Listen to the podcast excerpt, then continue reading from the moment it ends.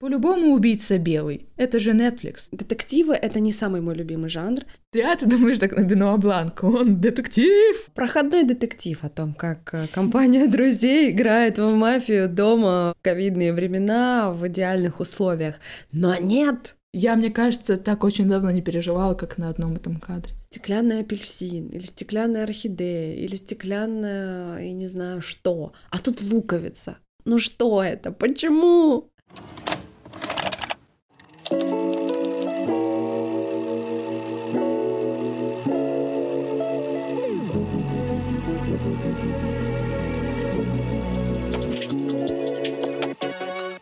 всем привет! С вами подкаст «Ты это видела?» и я сценаристка Ирина Романова. Меня зовут Элина Жукова, и я режиссер.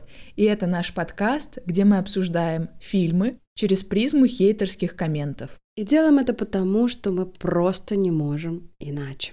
А еще я вдруг поняла, что это наш последний выпуск в этом году, но не последний в сезоне. Вот именно. Так что мы не прощаемся, мы, конечно, и даже на каникулы-то особо не уходим, потому что у нас выпуски теперь выходят э, каждые две недели. Да, но они все равно выходят, несмотря ни на что. И это очень здорово. Еще, если вы все-таки впервые открыли этот выпуск в новом году и вообще с нами не знакомы, мы хотим вас предупредить, что мы всегда обсуждаем фильмы со спойлерами, поэтому если вы еще не смотрели фильм, то, наверное, стоит вернуться к этому выпуску после просмотра. А если вы смотрели или вообще не собираетесь смотреть, то оставайтесь с нами. Найти нас можно на Яндекс Музыке, в Кастбоксе, на Саундстриме, в Apple подкастах, Google подкастах. Зайти в ВК подкасты и там нас послушать. Но еще можно зайти в наши соцсети, Телеграм-канал ты это видела и паблик в Инстаграме. Напоминаем, что соцсети это запрещены в России. Заходите, пожалуйста, подписывайтесь на нас, с нами. Уютно и весело на всех наших площадках.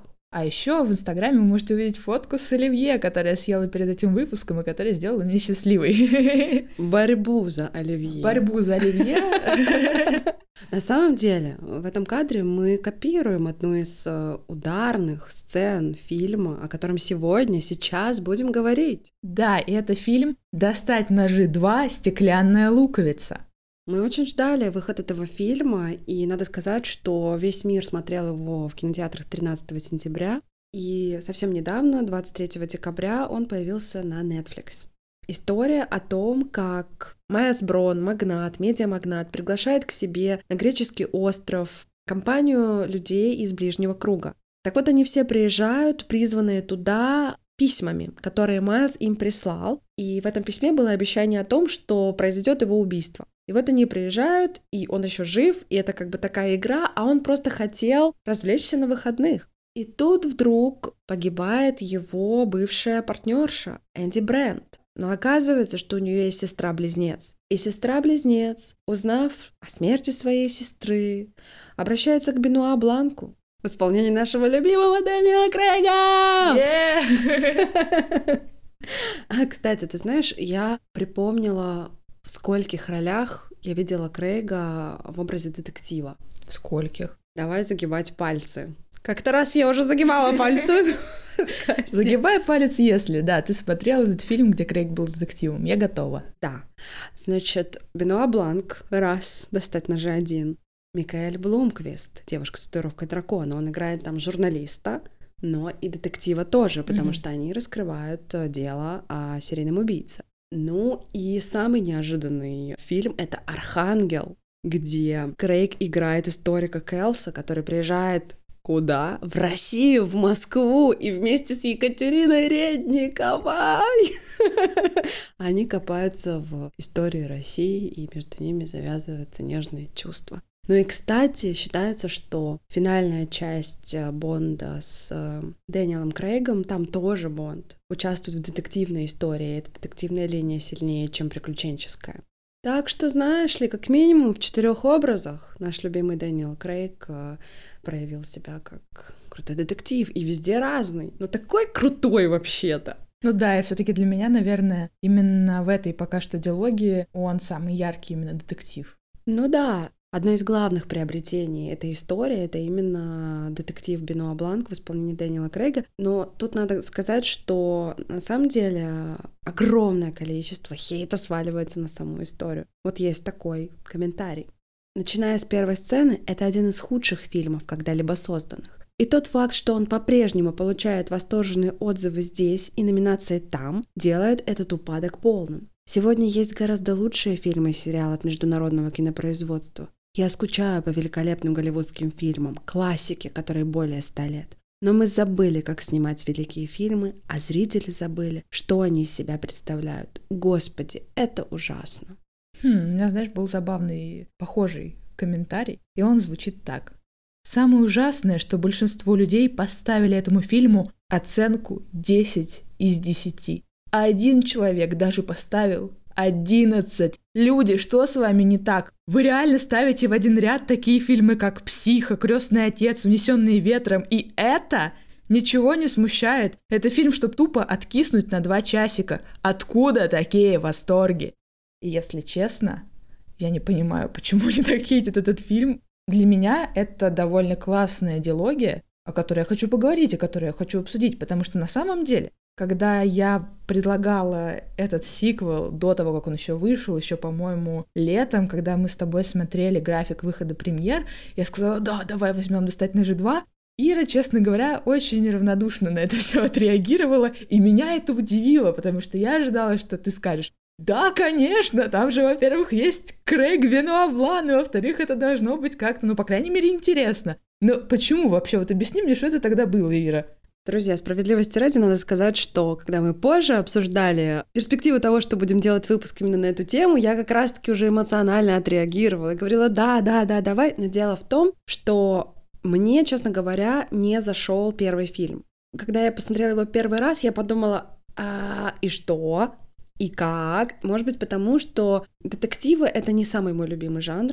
И вообще в целом в детективных историях, почему мне так не особо заходят детективы, потому что я э, не могу отделаться от мысли о том, что либо убийца кто-то самый неожиданный из тех, кого ты видишь в кадре, либо кто-то, кто вот просто у тебя на виду. То есть в любом случае убийца где-то здесь. А если убийца это какой-то третий вариант, то, скорее всего, эта история будет слита и проиграна. Вот настолько третий человек, как правило, деструктивен в этих конструкциях, скажем так, простите за тавтологию. И когда я посмотрела «Достать ножи один», когда я посмотрела эту прекрасную историю о том, как э, писатель Харлан Тромби и его прекрасная сиделка Марта Кабрера устроили этот перформанс, э, который буквально разбил сердца членам семьи Харлана, у меня было очень много вопросов к этой истории, она как-то в меня не проникла, и когда стало понятно, что скоро выйдут э, «Ножи 2», я такая, ну, окей, классно. А потом я пересмотрела первую часть, и я подумала, какой это теплый фильм, который, по сути, собрал в себе,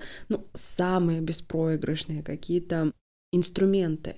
Это классная, интересная история с интересными поворотами, прекрасный каст. Там просто звезды, что в первой части, что во второй. Детективная интрига, главная звезда, известнейший артист, локация крутая есть юмор. И вот это все собирается, собирается, собирается, и в итоге вырастает в оригинальную историю.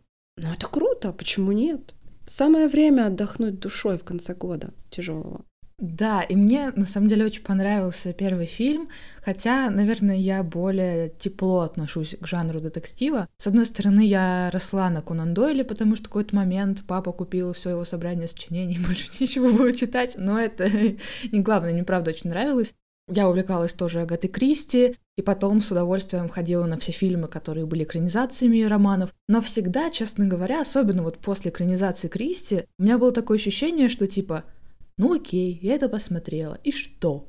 Вот правда ощущение пустоты от того, что в какой-то момент, смотря или читая очень много материала на эту тему, учишься быстро это все распознавать, мотивы примерно везде одинаковые, и это не вызывает уже никакого трепета и волнения. И когда вот я посмотрела как раз этот фильм, мне понравилось, наверное, в нем особенно три вещи, которые для меня его как-то выделяют. Первое — это вот этот необычный сюжетный поворот, необычный для традиционного детектива, когда буквально там ближе к середину фильма ты уже узнаешь, что случилось на самом деле, история буквально переворачивается. Вместо того, чтобы слушать, как детектив опрашивает каждого члена семьи, пытаясь установить его истинный мотив, ты уже видишь, что это подстроенное как бы убийство, и как эта девушка пытается его скрыть от детектива, при этом у нее есть супер классная фишка, продуманная сценаристами про то, что она не умеет врать физически, Потому что когда она врет, ее начинает жутко тошнить, и об этом знает детектив. Я смотрю и думаю, блин, а как, а как она будет это делать? Мне очень это интересно.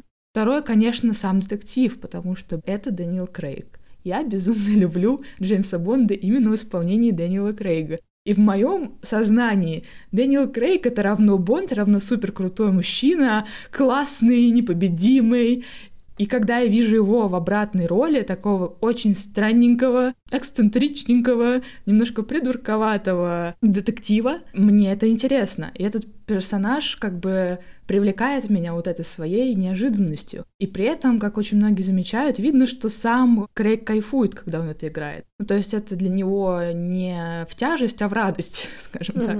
И это тоже привлекает. И, конечно, третье, что это абсолютно оригинальная история, в том числе содержащая не просто какую-то историю убийства, а всякие слои социально-политических аллюзий, контекстов, что она создавалась во время того, как э, в Америке обсуждались дебаты, связанные с мигрантами, политикой Трампа и всяким другим. И я не супер, честно говоря, четко все это считывала, потому что все-таки я живу не в Америке, но людям, которые живут там, это было понятно, это тоже накладывало очень классный отпечаток того, что можно было о чем-то подумать, обсудить это, и это, мне кажется, очень классно, потому что очень часто, когда ты смотришь просто какие-то классические экранизации, там обсуждать, ну, в общем-то, долго нечего. Тут абсолютно с тобой соглашаюсь. И то, что фильм задевает и обсуждает какие-то важные общественные проблемы, это очень э, соединяет этот фильм со зрителем. И если в первой части был прям на гора поднят вопрос мигрантов через э, персонаж Марты Кабрера, про самостоятельность, оторванности от семьи, сепарации. Это тоже безумно классно и для многих актуально. На самом деле, во второй части «Достать ножи. Стеклянная луковица» тоже есть огромный пласт социальных проблем, которые подсвечиваются и обсуждаются. Давай зайдем в эту тему с такого комментария. Я сразу понял, что у этого фильма проблемы с самого начала, когда все персонажи были в масках от ковид. Это сюжетная линия «Поцелуй смерти». Никто не заинтересован ни в одном фильме, в котором рассказывается ковид, и уж точно не в комедии. Главный герой, пародия на Илона Маска, был настолько неприятным, что я очень надеялся, что он действительно станет жертвой убийства. Ни один из персонажей не был особенно интересен, за исключением, возможно, персонажа Дэниела Крейга. Потребовалось две трети фильма, прежде чем началась сборка сюжета. Если в разработке будет третий фильм, я надеюсь, что он будет лучше, чем этот. Вторая часть снималась в ковидные времена, это была тяжелая история, и в Америке первая ковидная весна совпала с движением Black Lives Matter когда был просто всплеск интереса, всплеск констатации того, что права темнокожих людей абсолютно равны с правами белых людей. Было жутко понимать тогда, что кто-то готов с этим спорить. И в этом смысле, возможно, невольно, хотя я все-таки склоняюсь к тому, что вторая часть «Достать ножи» — это такой осознанный, да, амаш в эту сторону. Все-таки здесь темнокожая героиня Энди Брент в исполнении Жанель Мане, а Жанель Мане — это активистка и ярая защитница прав темнокожих людей. Так вот, темнокожая героиня, она побеждает белого цисгендерного американца, который возомнил себя богом. И, и, возможно, даже не только американским богом, а вообще богом, абсолютно всесильным человеком. И, конечно, этот контекст невозможно не считать. Он там есть, и это справедливо. Ну, кстати, знаешь, есть хейтерские комменты, которые хейтят этот фильм именно за это. Например, «По-любому убийца белый. Это же Netflix». Не знаю. Честно говоря, надоело, что везде пихают актеров и негров. Раздражение какое-то вызывает. Ну, были же раньше замечательные фильмы без негров. А сейчас повесточка. Обязательно негр, бисексуал и инвалид или больной ожирением. Очень бешусь, когда я вижу российские гомофобные и другие комментарии, потому что ну, блин, я хочу обсуждать, во-первых, фильм. Мне интересно обсуждать разные там грани восприятия. И вот почему-то пока что, окей, два-три дня, да, и существует этот фильм в сети, половина русскоязычных комментариев только о том, что я расист, мне не нравятся негры, я гомофоб, почему этот герой квир, Фильм, когда мы будем обсуждать? Когда мы будем обсуждать фильм? По-моему, уже понятно, что мы существуем в той реальности, где, ну, глупо отрицать то, что есть. Подожди, вот давай на этом моменте сделаем маленькую паузу. Честно говоря, меня такие комментарии ставят ну, в тупик, прямо скажу. И в какой-то момент вот я задумалась, как можно ответить на этот комментарий. И я подумала, а что если? Что если те люди, которые так пишут, они просто не в курсе? Возможно, есть в мире люди, которые просто не знают а, каких-то вещей. Ну как? Ну, Ну, например. как? Может быть, они, не знаю, может быть, они в коме 20 лет пролежали или больше. Может быть, они живут в каких-то, жили в каких-то местах, где нет источников информации, или они пользуются непроверенными или не очень качественными источниками информации. Это сплошь и рядом бывает. Или они пользуются источниками информации, где она вся однотипная. Так вот, ребят, если вдруг сейчас вы слушаете наш подкаст, у меня для вас есть хорошие новости. Дело в том, что сейчас люди, которые обладают э, другим цветом кожи, не таким, как у вас, принадлежат к другой расе, другой национальности, могут быть э, другого пола или сексуальной ориентации, это неплохие люди. Не нужно в идеале, не нужно настраиваться против них плохо. И теперь просто, если мы говорим о темнокожих людях, они уравнены в правах с белыми людьми, ура, это прекрасно. И проблема в том, что не везде этот принцип соблюдается, и это очень большая боль. Вот просто в этом фильме настолько четко проговаривается эта мысль, когда все участники тусовки Майлза все его друзья, которые прилетают, э, созванные на этот его греческий остров коробками, в которых зашифрован ребус, по итогу которого в цветочке им откроется записка. Это очень здорово, очень классно было смотреть. Я когда смотрела на эти ребусы, я такая, так, я бы это не разгадала никогда. Вот. А, Так вот, когда собирается вся эта тусовка, все его друзья не могут элементарно сказать правду. Вот вообще никак. Хотя, казалось бы, это так просто, так просто признать правду и сказать эту правду, вот здесь и сейчас. Они все прекрасно знают эту правду. И ты знаешь, я вспомнила эксперимент, который проводился в детском садике. Где-то я видела в каком-то художественном фильме, или это какая-то была передача документальная. Маленькие дети сидят в детском садике, им показывают какой-то предмет, и он белый. Или, например, он черный. Возьмем, что он белый. И им говорят, «А, какого это цвета? Они такие, ну, белый. Потом им говорят, нет, это черный. И дети такие смотрят на этот предмет, они знают, что он белый, но они, прислушавшись к мнению чужого человека, говорят, это черный. И так опрашивают всех, всех, всех, всех, всех, и потом последнюю девочку. Девочка говорит, девочка, какой это цвет? И она говорит, что это черный.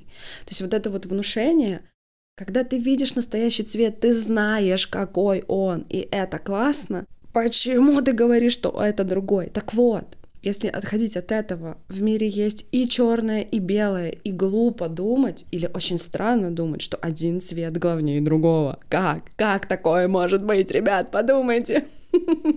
Никак.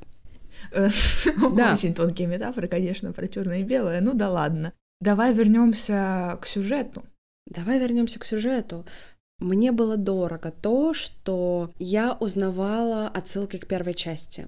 Мне нравится, что у Эллен Брент есть отсылка к Марте Кабрера. Марта Кабрера не могла терпеть ложь и ее рвала, ей было физически плохо, а здесь героиня берет на себя миссию говорить правду, и она не может понять, почему никто не может ее сказать. И это очень классно.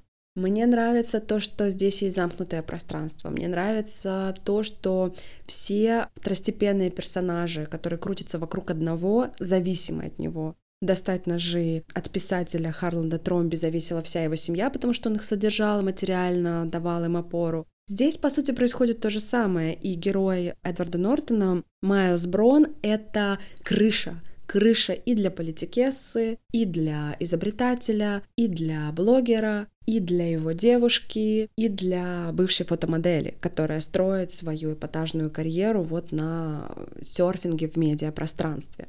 Если в первой части это все-таки был уровень семьи, то здесь уровень глобальный. Это влияние на умы людей, влияние на жизнь людей. Тут уже никак не отвертеться от того, что задето огромное количество важных социальных тем, которые должны обсуждаться в обществе. И то, что они обсуждаются здесь, внутри этого маленького сообщества, и так это все происходит с привлечением, на минуточку, Моны Лизы. Ну, обсудим это еще. А, ну и, кстати, про многих людей в этом фильме. Есть, например, вот такой комментарий. Сценаристы просто забили на сценарий и напихали в него неоригинальные карикатурные версии Маска, Джо Рогана и других знаменитостей, на которых я и в жизни чхать хотел.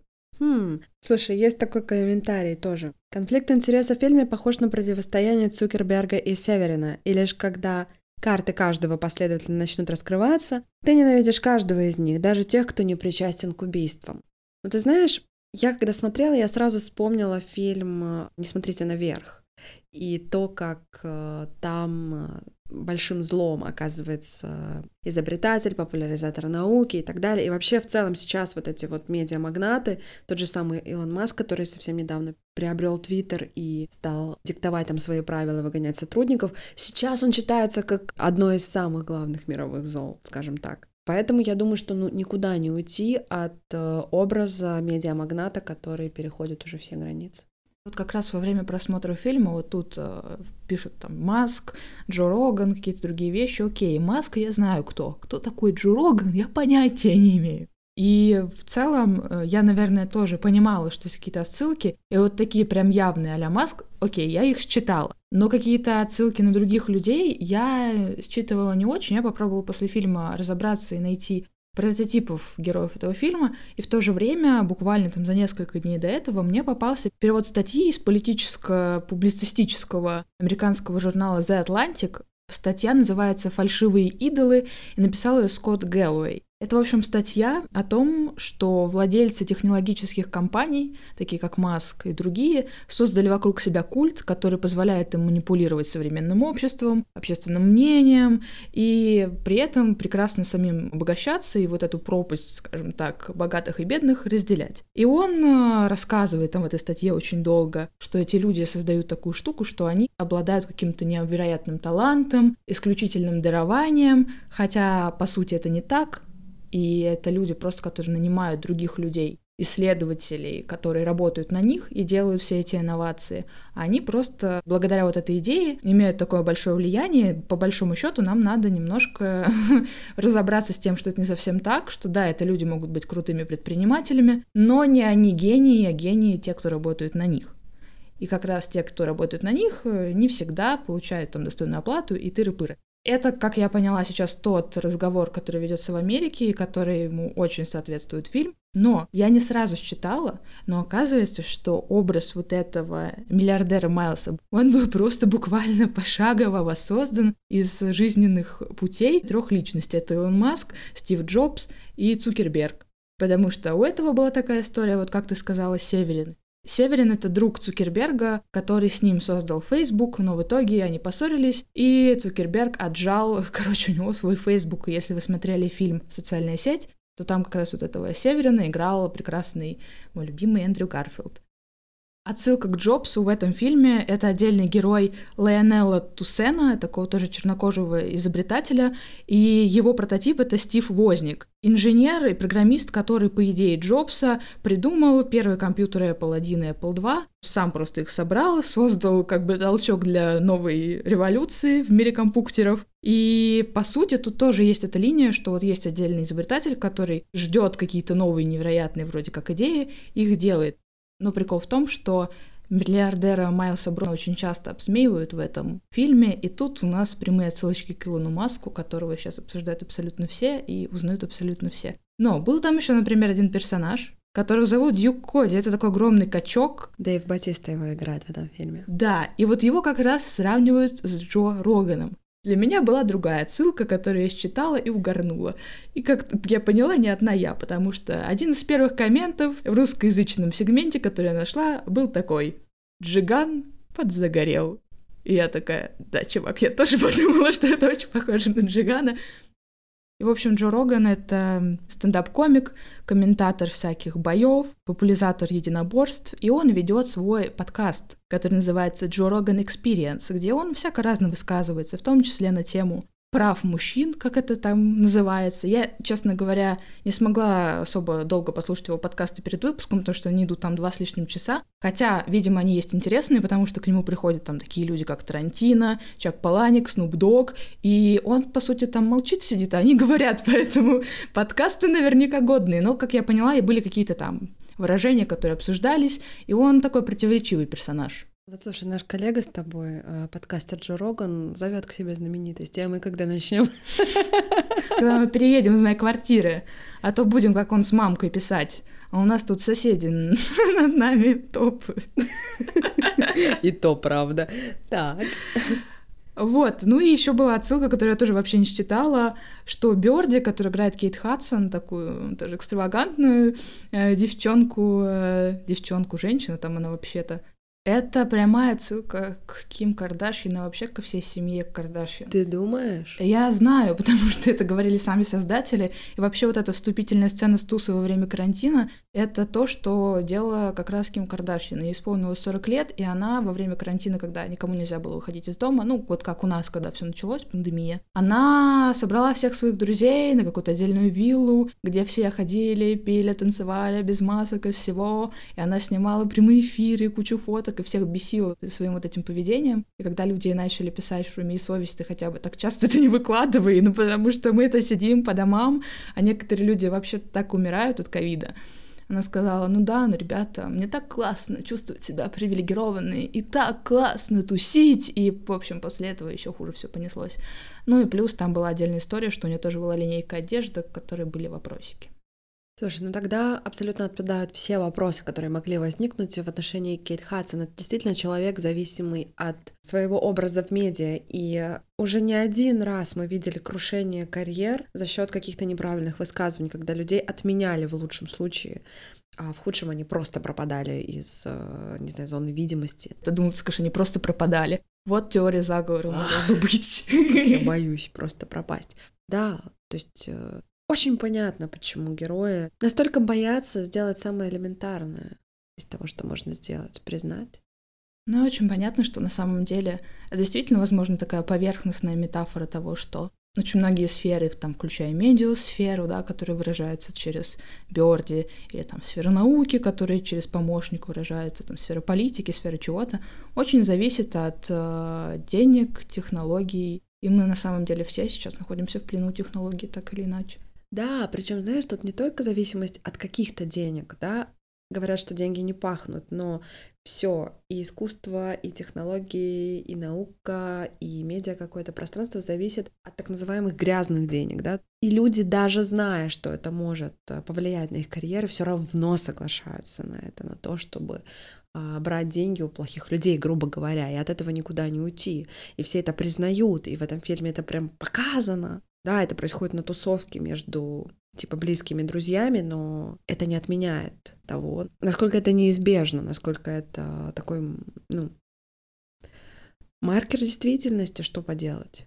И это очень грустно, и это бесит хейтеров, потому что, цитата хейтерского коммента, Убийца совершал свое убийство как-то не то чтобы неуклюже, но без особого изящества, что нивелировало мастерство детектива. Остальные персонажи вообще не произвели впечатления. Просто стандартные маски в современных реалиях. Они жили так до катарсиса и будут жить так после. В них это событие ничего не поменяло. Это же можно отнести к главной героине. Она на этот остров прибыла сильной и волевой, и, пройдя испытания, научилась, пожалуй, ну только одному – пить алкоголь. Я не согласна с тем, что Хелен научилась только пить. Это неправда. Она уничтожила тирана, при помощи Мона Лизы Леонардо да Винчи. Вот где слезы и печаль. Нужно убить великое произведение искусства. То есть нужно заплатить великую цену для того, чтобы уничтожить зло. Вот так я прочитала этот момент. Давай обсуждать. Какой? Убийство Монолизы? Убийство Монолизы и вообще все то, что происходит. Знаешь, есть такой коммент. Кто убийца, становится слишком понятно очень быстро. Мне не стало. Знаешь, я сначала, честно говоря, подумала, спойлер, ну, мы предупреждали. Убийца — это, в общем-то, есть, конечно же, он, Майлз Брон.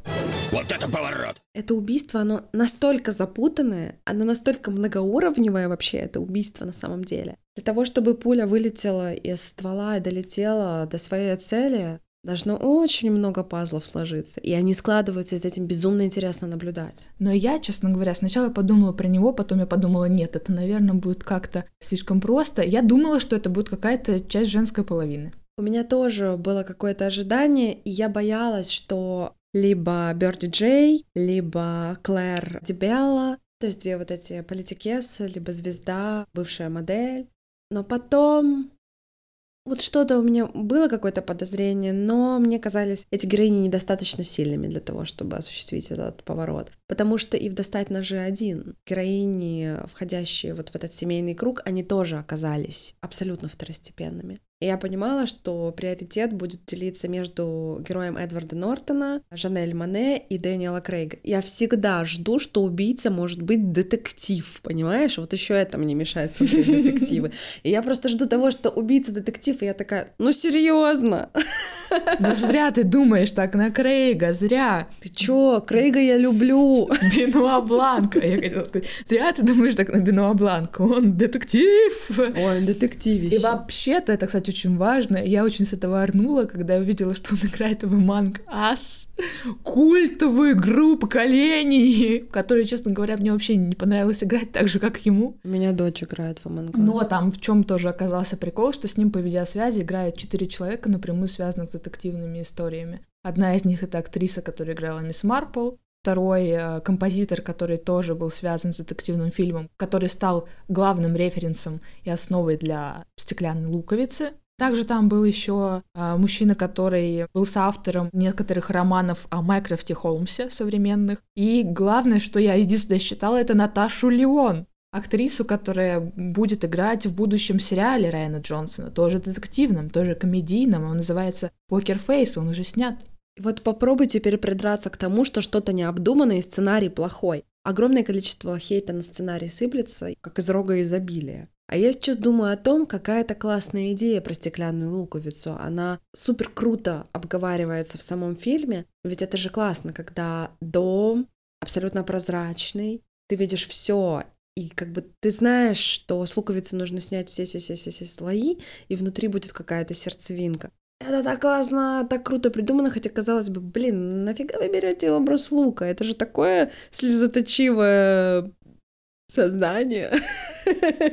Мне понравилось, как Райан Джонсон рассказывал именно, почему луковица. Он сказал, что, ну, во-первых, изначально была заложена такая метафора пончика и дырки в первом фильме, которая давала своеобразную подсказку и а, такой флер особенный для детектива, и хотелось это как-то сохранить во второй части. Как говорил режиссер, ему очень нравилась метафора того, что вот есть стекло, и оно такое прозрачное, и сквозь него можно видеть что-то, что кажется сложным, но на самом деле это совсем не так, потому что стекло прозрачное, ты видишь это абсолютно ясно, то, как это есть на самом деле. И он говорит, я хочу какое-то такое название, понимаю, со словом «стекло», «глаз». У него было приложение музыкальное включено, и он такой «глаз», поисковик. И первое, что ему выпало, было «глаз Онион», «Стеклянная луковица», это была песня Битлз, а потом еще оказалось, что это песня, которую написали битлы, потому что постоянно фанаты искали какой-то скрытый подтекст, и они написали эту такую песню, где вообще не было никакого скрытого подтекста, чтобы всех запутать. И режиссер такой,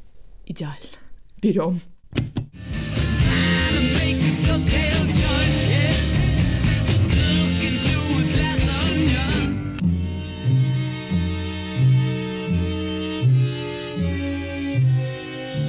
И сделал такой вот фильм, где считывается очень-очень много, и кажется, что очень много подтекстов, а на самом деле это был просто проходной детектив о том, как э, компания друзей играет в мафию дома в ковидные времена в идеальных условиях. Но нет! Потому что в конце же мы узнаем, что вот это вот великое бронированное стекло, через которое Мона Лиза выглядит точно так же, как она выглядела, если бы ее не защищало никакое бронированное стекло, мы видим, как это стекло не спасает ее от гибели. И гибель картины Джаконда переворачивает этот фильм с ног на голову. Он такую ноту добавляет, Элина, я не знаю. Я знаю, какой он добавляет. Мне Какую? было так жалко, когда она загорелась, но с другой стороны, я так хотела, чтобы она загорелась, и чтобы этот Майлз Брон потерпел крах. Но с другой стороны, это же просто невероятное произведение искусства, которого, ну, просто уже нельзя повторить. Еще же Хелен в конце ему говорит, что ты хотел совершить что-то великое, чтобы тебя запомнили. Это было связано с Монолизой, а теперь тебя все запомнят как чувака, благодаря которому была сожжена Мона Лиза, великое произведение искусства,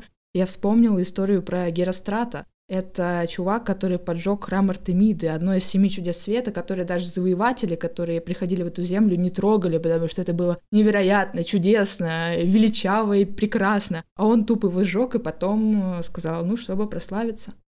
Ты знаешь, вот даже сейчас, когда ты это говоришь, я думаю о том, может ли факт существования картины, пусть даже это и Джаконда Леонардо да Винчи, быть уравнено с фактом существования человеческой жизни. То есть вот можно ли сравнить гибель картины с гибелью человека?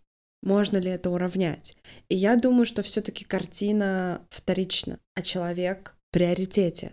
То есть твое сердце разрывается больше в момент, когда гибнет конкретный человек, и меньше, когда гибнет конкретная картина. Но в этом фильме как раз-таки вот эта мысль взята и, по-моему, абсолютно перевернута с ног на голову, потому что констатация того, что картина, гибель картины воспринимается как катастрофа, как раз-таки привлекает внимание к тому, что жизнь человека обесценена.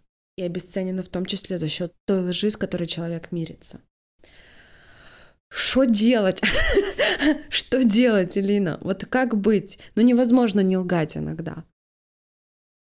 И ты так на меня смотришь, как будто даже сейчас признаться во всей своей лжи тебе нет, или это не сработает. Хорошо, ладно, я не буду на тебя так смотреть, и не надо, чтобы это срабатывало, но просто на самом деле я сейчас чувствую, что мы, мы находимся в центре стеклянной луковицы. Все видно, все видно, и все все знают. Вот, вот в чем классная идея этого фильма. Ребят, вы можете как угодно прикидываться, не знаю кем, инфлюенсерами, лидерами мнений, не знаю, успешными людьми, да кем угодно и как угодно, но от этого правда не становится неправдой про вас все равно все будут знать, как бы говорит этот фильм. Будьте теми, кем вы есть, говорите то, что вы думаете. И, и все такие, ага, класс, и чё, а жить-то как? А может быть и нет, может быть, может быть люди как-то по-другому говорят. Не знаю, но это тоже такой вопрос на подумать. Но я хочу перевести немножко наш разговор опять в сторону бомбежа. Давай. И так опустить его, знаешь.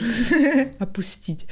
Такой вот комментарий как раз про луковицу. Большая часть действия и вовсе происходит на безвкусной вилле Брона, похожей на больную архитектурную фантазию олигархов в начале 2000-х. И ближе к концу от этих декораций начинают болеть глаза.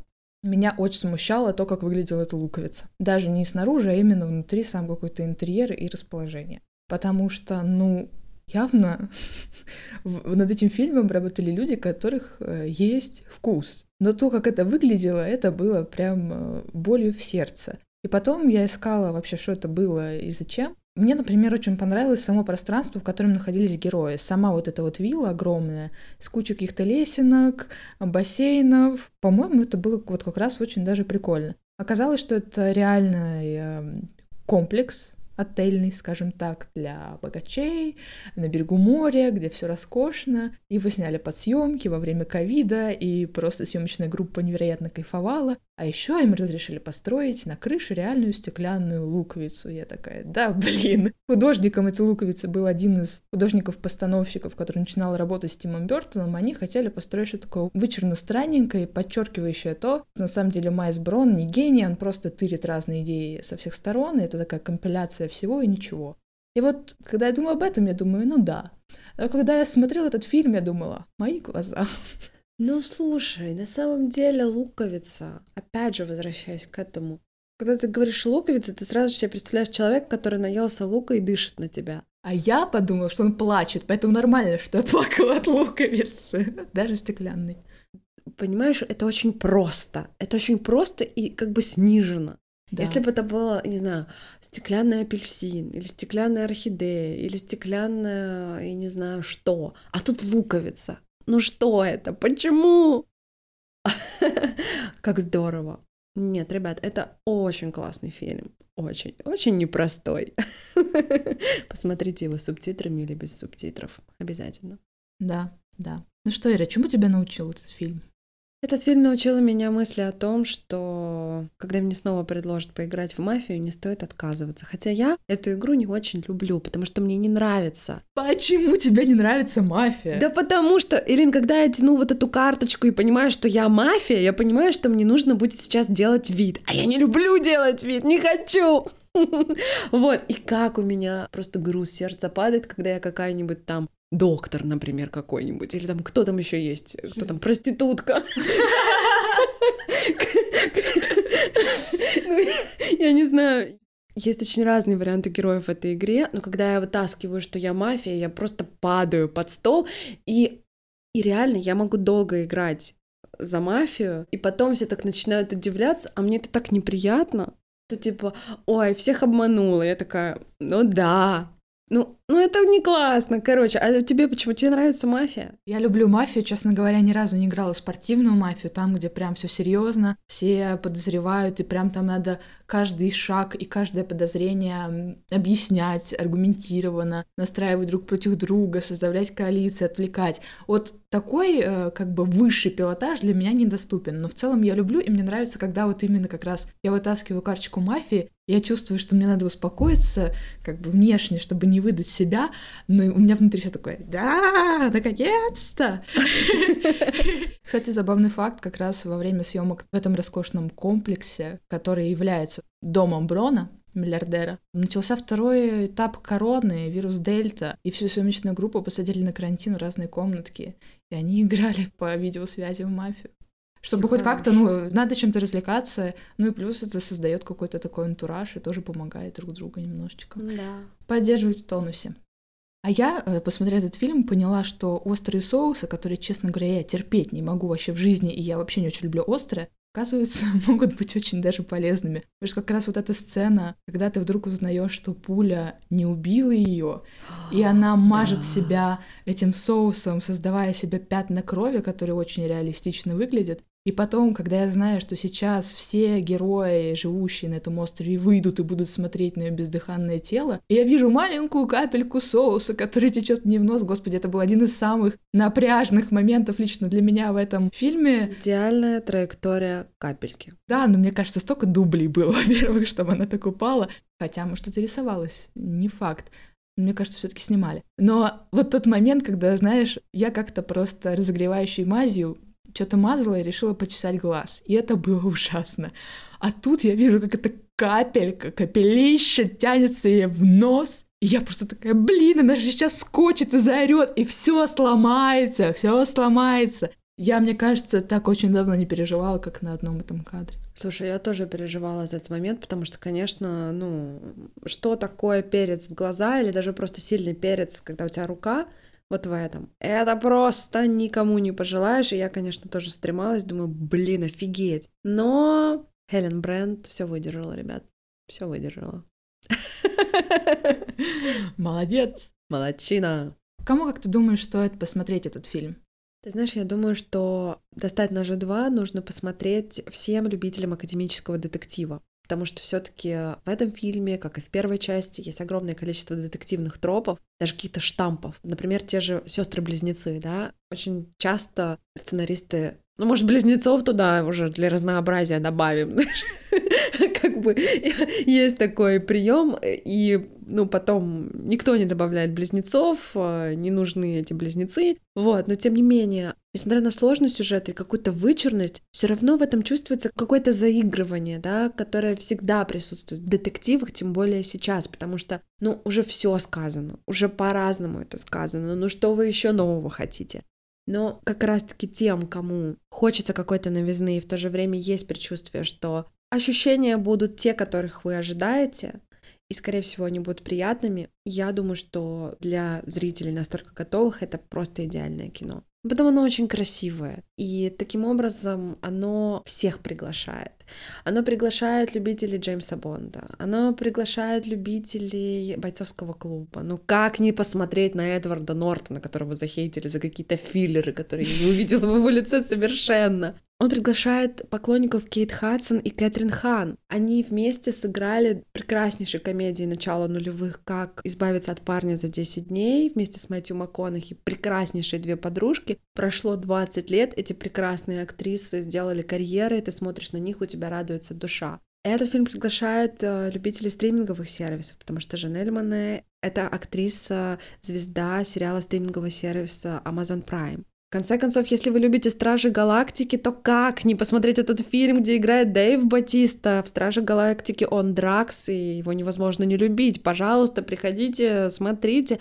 То есть вот это ну, сборная солянка, это здорово. Здорово посмотреть, как артисты будут именно играть. Я очень люблю актерские ансамбли, потому что у них всегда там есть возможность именно разыграться. И в комедиях, и в детективах, когда, казалось бы, у всех есть какие-то ожидаемые роли, всегда очень интересно посмотреть, как они будут это делать, как они будут это делать актерски. По-моему, это универсальное какое-то кино, которое подойдет всем, а уж любителям детективов тем более. Ну да, там, наверное, есть моменты, которые можно считать. Ой, как удобно, что умершая сестра вела свои дневники, где описывала все-все-все своей жизни, и теперь можно сделать вид, что ты она.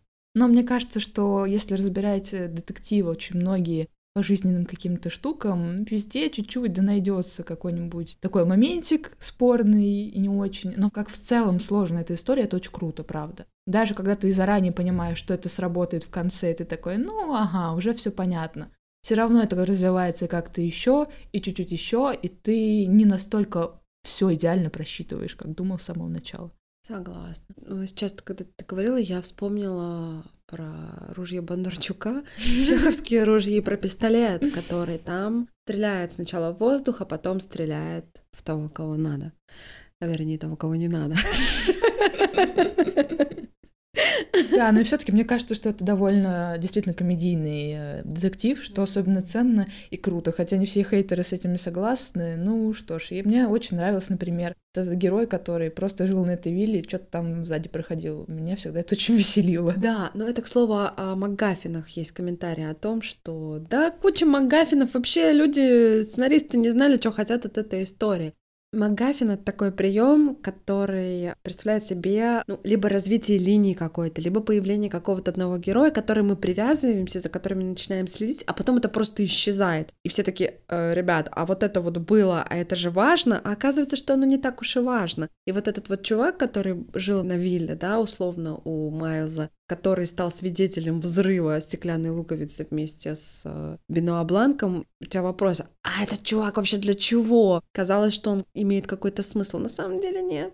Но с другой стороны, изначально же нам сказали, он просто тут тусит, у него трудный период, он приходит в себя, он с нами вообще не участвует. И как бы чего вы ждете, вам об этом сказали сразу. Ага, а еще знаешь, сейчас я подумала, что вот эти ребята, которые говорят, за что вы ставите 10 баллов, какого черта поставили 11, а ничего, что очень многие приемы из этих самых э, высоко оцененных фильмов в этом фильме есть, и они работают. Ничего вам это не говорит? Вот так я стала хейтером. Теперь ты перешла на мою темную сторону. Да. Но между тем, Новый год на носу. Это на самом деле очень классный фильм, который можно посмотреть канун или после Нового года и действительно отвлечься, отдохнуть. Совершенно верно. Вот проснетесь 1 января, возьмете салатничек с оливьешкой, нальете себе шампанского, откуда уже слегка выветрились пузырьки, включите этот фильм, посмотрите его и скажете, а посмотрю-ка я еще первую часть. Потом посмотрите первую часть, а там уже и вечер наступил, и настроение хорошее, и все будет хорошо. Друзья, мы вас поздравляем с наступающим Новым годом. Мы желаем вам, чтобы в этом году, в уходящем году осталось все самое плохое и неприятное, а в Новый год с вами пришло что-то очень хорошее, такое как наш подкаст, например. На самом деле это правда, потому что этот год подарил нам этот подкаст. Можете сказать, ну вы же сами его сделали. Да, но мы сделали его именно в этом году. И спасибо вам за то, что вы слушаете наш подкаст. Напоминаем, что послушать его можно на Яндекс Музыке, в Apple Подкастах, Google Подкастах, в Кастбоксе, на Саундстриме, в ВК подкастах. Можете подписаться на наши соцсети в Телеграме, Инстаграме. Напоминаем, что соцсети это запрещены в Российской Федерации. Ну и еще у нас есть Бусти. Если хотите нас поддержать, заходите туда, обязательно ссылка будет в описании выпуска. Ух, как развелись, развелись за этот годик. А еще маленький спойлер на следующий год. Что же будет в следующем выпуске? На самом деле, Ира подарила мне очень крутой подарок. Это такое бумажное предфильме. Бумажное чудо, ребята. Что бы это могло быть? Это комикс «Гром. Трудное детство», и это официальная предыстория фильма, идеально, просто по-комиксовски, очень красиво отрисованная и нужная для того, чтобы понять фильм, который выходит уже 1 января, и который мы очень-очень ждем. Будем обязательно обсуждать в следующий раз, уже в новом году. И ты знаешь, я когда увидела этот комикс, когда я его прочитала, я подумала, вау! Я сразу вспомнила про фильм «Звонок». Дело в том, что когда вышел «Звонок», к нему еще ну, какой-то период промоушена этого фильма прилагалась еще кассета. Ты такой смотришь фильм «Звонок», а там же все дело в кассете. И, типа, если ты смотришь эту кассету, через 7 дней ты умрешь. И все такие, а, ну как бы классно. Так вот, э, чем-то мне напомнило э, прочтение этого комикса, который оставляет в растерянности. Ребят, пожалуйста, прочтите комикс и посмотрите фильм, и нам будет что обсуждать. Ну, я абсолютно точно прочту комикс и посмотрю фильм. Я невероятно заинтригована и, честно говоря, вообще не знала, что есть отдельный комикс для фильма, снятого по комиксам. Ага. Ну, это круто, правда. Ну что, друзья, еще раз поздравляем вас с наступающим Новым годом. Будьте счастливы в этом году и в наступающем. А мы с вами встретимся очень скоро. Услышимся. Услышимся. thank you